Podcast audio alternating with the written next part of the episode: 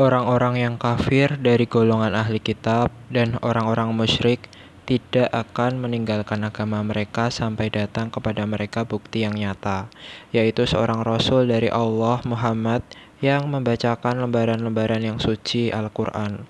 Di dalamnya terdapat isi kitab-kitab yang lurus, dan tidaklah terpecah belah orang-orang ahli kitab, melainkan setelah datang kepada mereka bukti yang nyata.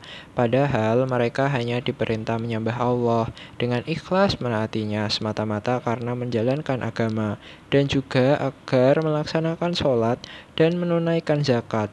Dan yang demikian itulah agama yang lurus.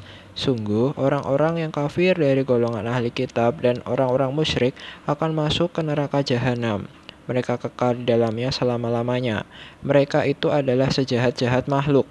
Sungguh, orang-orang yang beriman dan mengerjakan kebajikan, mereka itu adalah sebaik-baik makhluk.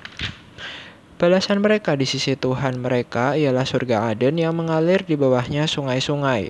Mereka kekal di dalamnya selama-lamanya. Allah ridho terhadap mereka dan mereka pun ridho kepadanya. Yang demikian itu adalah balasan bagi orang yang takut kepada Tuhannya.